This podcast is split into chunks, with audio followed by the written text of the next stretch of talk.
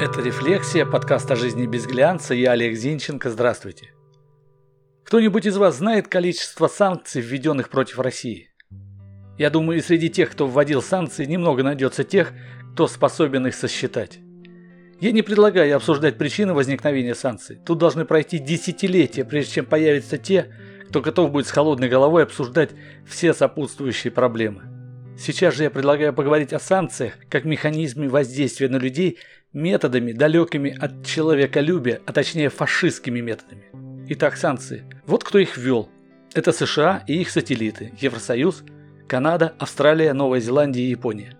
Меня удивил набор стран, которые поддержали борьбу с Россией. Удивил тем, что здесь собрались и те, кто в новейшей истории уже прославился своей кровожадностью и бесчеловечностью, так и те, за кем этот грех не наблюдался. Я позволю себе напомнить тех, кто был союзниками гитлеровской Германии во Второй мировой войне. Зачем?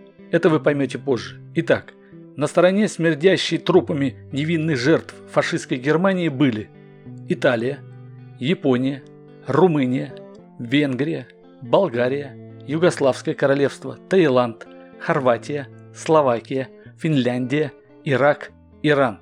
Это те, кто в союзе с Гитлером шагали по доброй воле.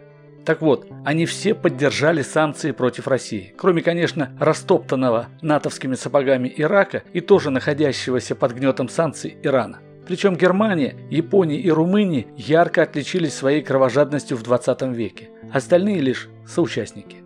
США тоже в избытке проявили свою доказанную жестокость. От необоснованной бомбардировки Дрездена совместно с британцами, в результате которой погибло порядка 30 тысяч мирных жителей, до ядерной бомбардировки Хиросимы и Нагасаки, убившей порядка 200 тысяч человек. Да и во Вьетнаме чего только стоит резня в Сонгми, плюс напалм и отравляющие вещества. И ни один президент США, кстати, не оказался на скамье подсудимых за такие зверства. Британская история тоже полна коллекциями чудовищных преступлений по всему миру. Что здесь делают Канада, Австралия и Новая Зеландия, не совсем понятно. Они, конечно, тоже не без греха, но до мастеров изысканного садизма им далеко. В общем, вы поняли, что страны-участники санкций знают вкус мертвечины и моральные принципы у них лишь декларация, чем руководство к действию. Случае что, они легко спрячут принципы за распятие, чтобы по окончании всего вновь их достать. Теперь поясню, для чего я вам все это напомню. Санкции, по сути, это современный способ принуждения к сдаче крепости. Да-да, это обыкновенная осада. Раньше она была более прямолинейной. Довести осаждаемых до высшей степени измождения голодом и жаждой, если нет воды, и взять крепость. Как вы понимаете, первыми умирали немощные старики и дети.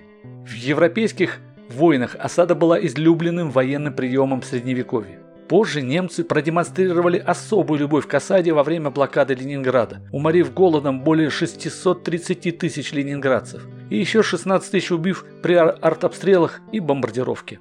И вот сейчас, когда так красиво декларируется любовь к человечеству и его выбору, эти гурманы человеческих смертей вводят санкции против тех, кого их предки не убили, не уморили ранее, не успели убить, потому что в морду изысканно получили.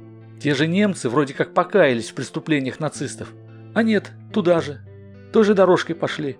В очередной раз демонстрируют гибкость моральных принципов, лицемерность взглядов на гуманизм. Вы помните, с чего начинались санкции? Это санкции в связи с присоединением Крыма к России и конфликтом на востоке Украины. А почему не были введены санкции, когда Россия просто так отдала Украине территорию России с русскими? Речь о Беловежских соглашениях, когда Крым и Севастополь ушли в свободное плавание.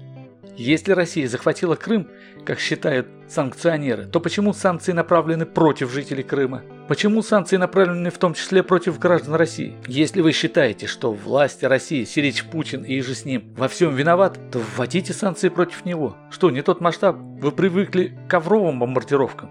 Вот поэтому под удар санкций попадают рядовые россияне.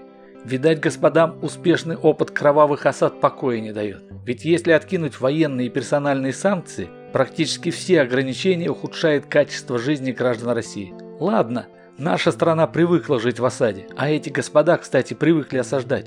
Одного они не учитывают. Мир от этого добрее не становится. Так и живем.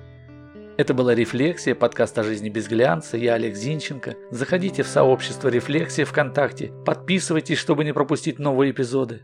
До встречи!